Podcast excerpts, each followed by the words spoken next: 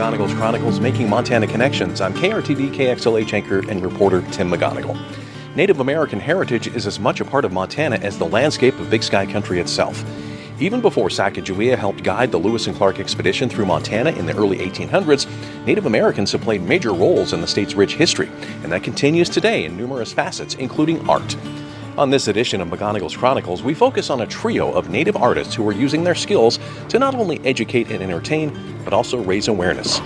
We begin with a star on the silver screen and a proud member of the Blackfeet Nation, Lily Gladstone. Her Hollywood stock has been steadily rising since she was introduced to audiences in the 2016 film Certain Women. Currently, the University of Montana graduate stars in Killers of the Flower Moon, playing Molly Kyle. Starring alongside Leonardo DiCaprio and Robert De Niro, the film, directed by Martin Scorsese, tells the story of suspicious murders of members of the Osage Nation, and they became some of the richest people in the world after the discovery of oil under their land. Although my interview with her was brief, lasting just over five minutes due to other publicity commitments on her part, she did talk about the importance of the role, her early influences, and how she's using her on screen notoriety to bring important Native American issues to light. All right. Hello, Lily. Tim McGonigal from uh, Great Falls, Montana, KRTV. Hi, Tim. Uh, not quite your Browning backyard, but uh, at least we're in the neighborhood. Close. I, I, spent a lot of time in Great Falls. A lot of Blackfeet in Great Falls. Absolutely. I know. Right. I know G Funk well. yeah, me too. Uh, well, uh, Lily, uh, congratulations on the early success of Killers of the Flower Moon. Thank you. Uh, in this in this film, you play uh, Molly Kyle Burkhart. Uh, so, tell me what intrigued you about this role and what ultimately led you to accept this role. I mean, do you say no when Martin Scorsese calls? um, but seriously, though, Molly, in reading the book, I had such such an immediate response to who I understood her to be. And a lot of that was based on a lot of the stories that I heard about my own great grandmother, Lily, who I'm named after. Uh, my mm-hmm. father's grandmother, he spent a lot of time with her. He, I've grown up hearing stories about how she was, how she was in public, how she was with in private with family, the blend of traditionalism, um, being a very traditional Blackfoot woman, but also being a very devout Catholic. Um, there were a lot of similarities I felt like I could draw on and that I recognized right away. I was also very, very excited to play a character that, even though we're removed now by a century, essentially we're seeing American Indian people in a modern context in a way that we don't always see in films like this, especially this budget with this type of audience. And I was so moved by having the chance to contribute to this history and this story becoming so much a part of the mainstream. There's um yeah, it's it's an incredible book. It's a very very difficult history, but it's such an important one to be talking about. Absolutely. Did you know the story of Molly before the book came out? And uh, uh, if, what, if anything, surprised you about about this period, this time in history? I hadn't known of Molly before before the book, but you know, my, my awareness of Osage was pretty much because of my um, my love of Maria Tallchief. I was a little ballerina. Like I did competitions in Butte when I was little. I took home a first place trophy in Butte when I was nine. Um, so ballet was kind of my outlet when I was a kid. I came to theater because of Missoula Children's Theater, and that kind of gave me the love for performance initially, but ballet was my thing. and so my parents let me know about Maria Tallchief, the America's first prima ballerina, who's Osage from Fairfax, the same town where a lot of the film takes place, same town where the Kyle sisters lived closest to. Um, their community of gray horses, you know, a stone's throw from Fairfax. But um, yeah, I I remember when I was learning more about Maria Tallchief, encouraged by my parents, my dad told me about Osage oil wealth and told me the classic story that is depicted in the film. Um, in those early days, the, the first generation that had this money, they would be driving around these, you know, Rolls Royces, and then car would run out of gas, and they'd just okay, just leave it, and then go buy another one. Um, it was uh, it was a funny story, and I remember talking to him about that, like Maria Tallchief having being able to go to ballet lessons on her reservation because we had to drive from East Glacier to Kalispell once a week so I could continue ballet. um, which you know, Montanans are used to driving long distances. It's and it was always fun. But um, yeah, he talked about uh, he talked about Osage oil wealth, and then he'd also just said there were Osages that were killed for their money, and I didn't. I had no awareness of how systemic that was. I didn't have the language of it being the reign of terror. I didn't know about the Kyle sisters until the book. And then what I've learned since then, since making the movie, since reading the book, is the FBI did turn up about 60 names of people that were killed in this reign of terror. There were far more than that. There are so many unsolved yeah. cases in the hundreds, several hundred people during this time, several, several hundred, hundred Osages. Yeah.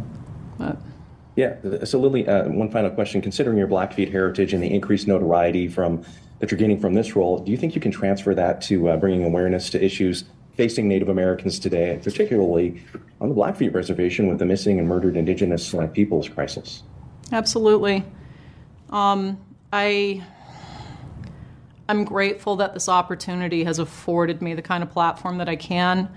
I'm an executive producer and will be narrating a documentary by Ivy and Ivan MacDonald, who are both Blackfeet. Um, one of the most heavily featured stories in that one is Ashley Heavy Runner, Heavy Runner Ashley Loring Heavy Runner. Um, so, yeah, absolutely. I hope that any recognition that I I garner through this period eventually goes back to where it's supposed to go.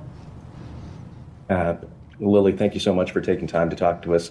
Good luck uh, on the the movie and uh, continued success as well. Thank you so much. It was great to meet you. John Isaiah Pepion's website describes him as a renowned graphic ledger artist, muralist, and educator based on the Blackfeet Reservation in Browning, Montana. I had a chance to visit his studio and learn more about his art more than 10 years ago. 1905, and that's that's a pretty big paper. To most people, these journals are just historic accounts. Like I said, I'm a fan of the silk paper. To John Pepion, they're his canvas. Sometimes I read those.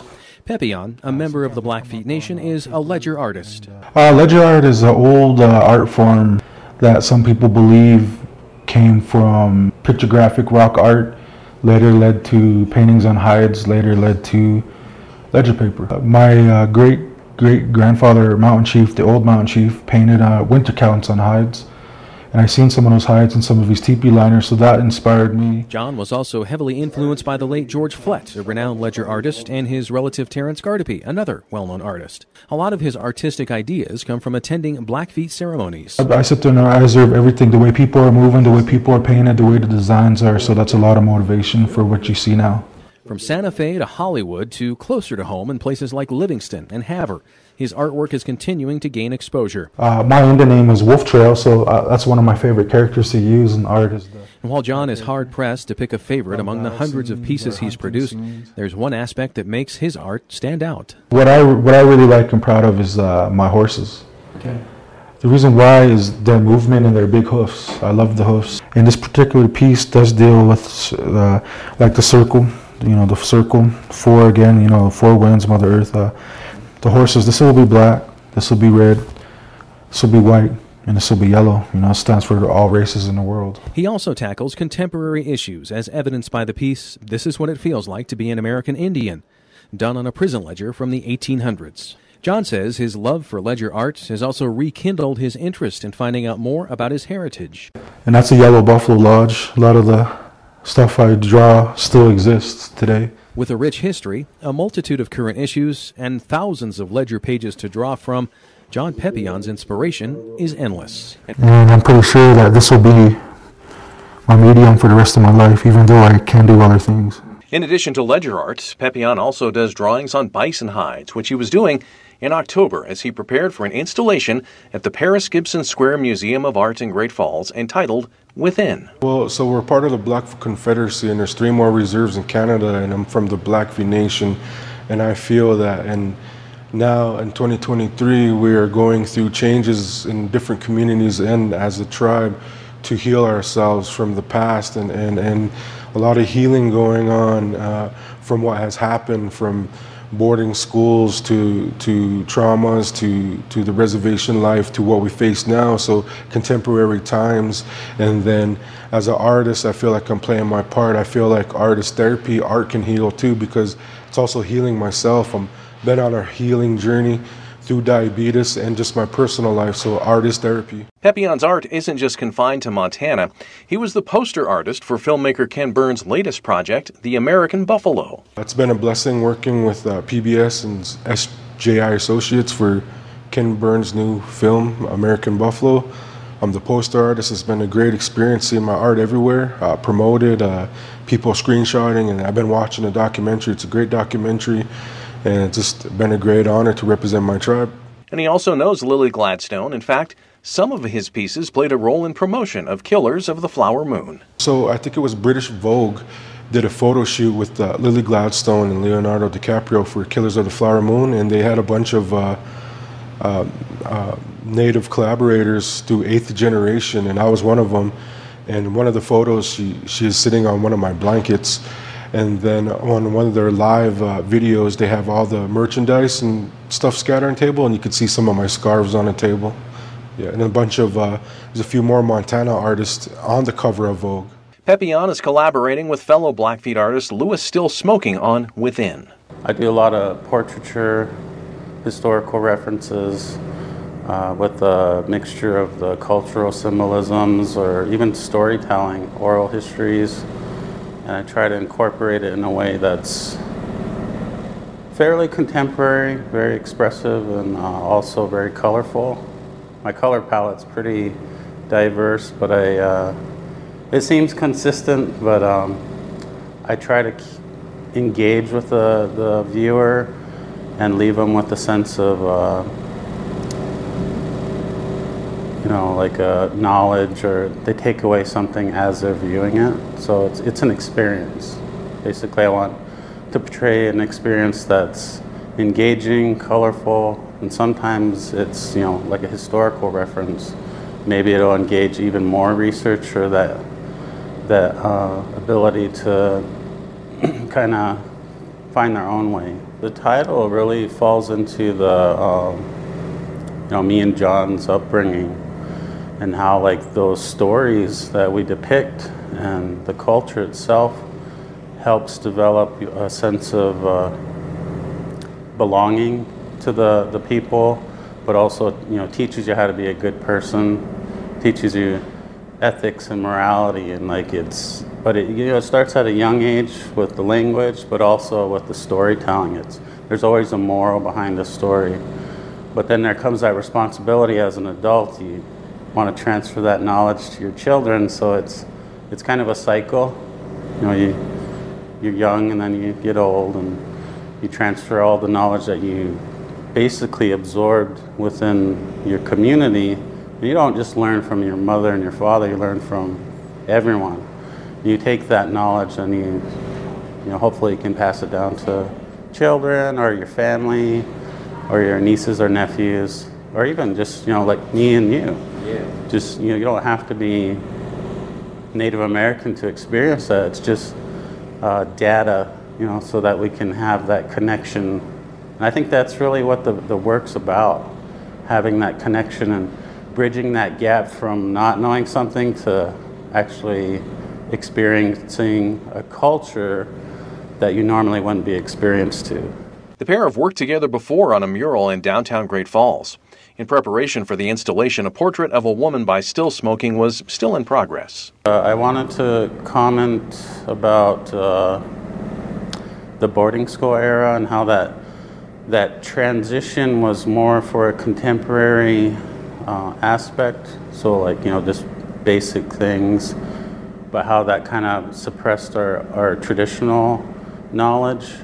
But then we had a re- revitalization later in history and it's just like this renaissance. We're just trying to absorb so much more information. I think that's an important commentary, but at the same time, it's about survivance. The people that came out of that are survivors, but we need to look at it like, uh, you know, we're lucky. You know, we're lucky to be here because some of them didn't make it. But we, we can't focus on the bad things. we have to focus on the good and the, the fact that we can practice our religion, we can express ourselves through the visual aspects of it, or even like, you know, some other things like, you know, putting up a teepee and ceremonies and drum making. But, you know, we need to look at the good things and it's, it's a bad part of history, but I'm trying to paint it in a way that's a positive message. You know, basically I'm just saying I'm thankful to be here to, to paint something like that and you know, basically, I want to honor my ancestors. Like Pepion, still smoking also feels art is therapeutic. I think as a child, you know, in a rural setting, there's not much to do. I mean, of course, you can only explore so much, you know, running around out in the plains, but uh, I had like an antique desk from like the 50s, and I put a lot of work into that desk, and I would stack like sketchbooks, but like to me, it was just a way for me to enjoy something outside of everything else around me. So it was kind of like an escape for me, but I really would engage with, like, I had a pretty vivid imagination, so I wanted to take that but improve my ability to draw things because I can visualize very well in my head, but to project it into the world, I needed to build that craft and basically connect my hand to my brain. but uh, yeah, I think it is very therapeutic. Even now, you know, I'll just everyone. I mean, even you should make a habit of just trying to refine that tool. You, you know, whether it's writing or drawing, it's just having that connection and the ability to do that. The Within installation is open through March 18th of 2024. More information about Pepion is available on his website, johnisaiahpepion.com, and you can learn more about Louis Still Smoking on Facebook and Instagram. Meanwhile, Killers of the Flower Moon can be seen in movie theaters and will be available on Apple TV's streaming service. I invite you to subscribe to McGonigal's Chronicles wherever you get your podcasts and leave a review of the program. You can also follow the podcast on social media. I'll be back soon with another interesting guest with a Montana connection. And until then, for McGonigal's Chronicles Making Montana Connections, I'm Tim McGonigal.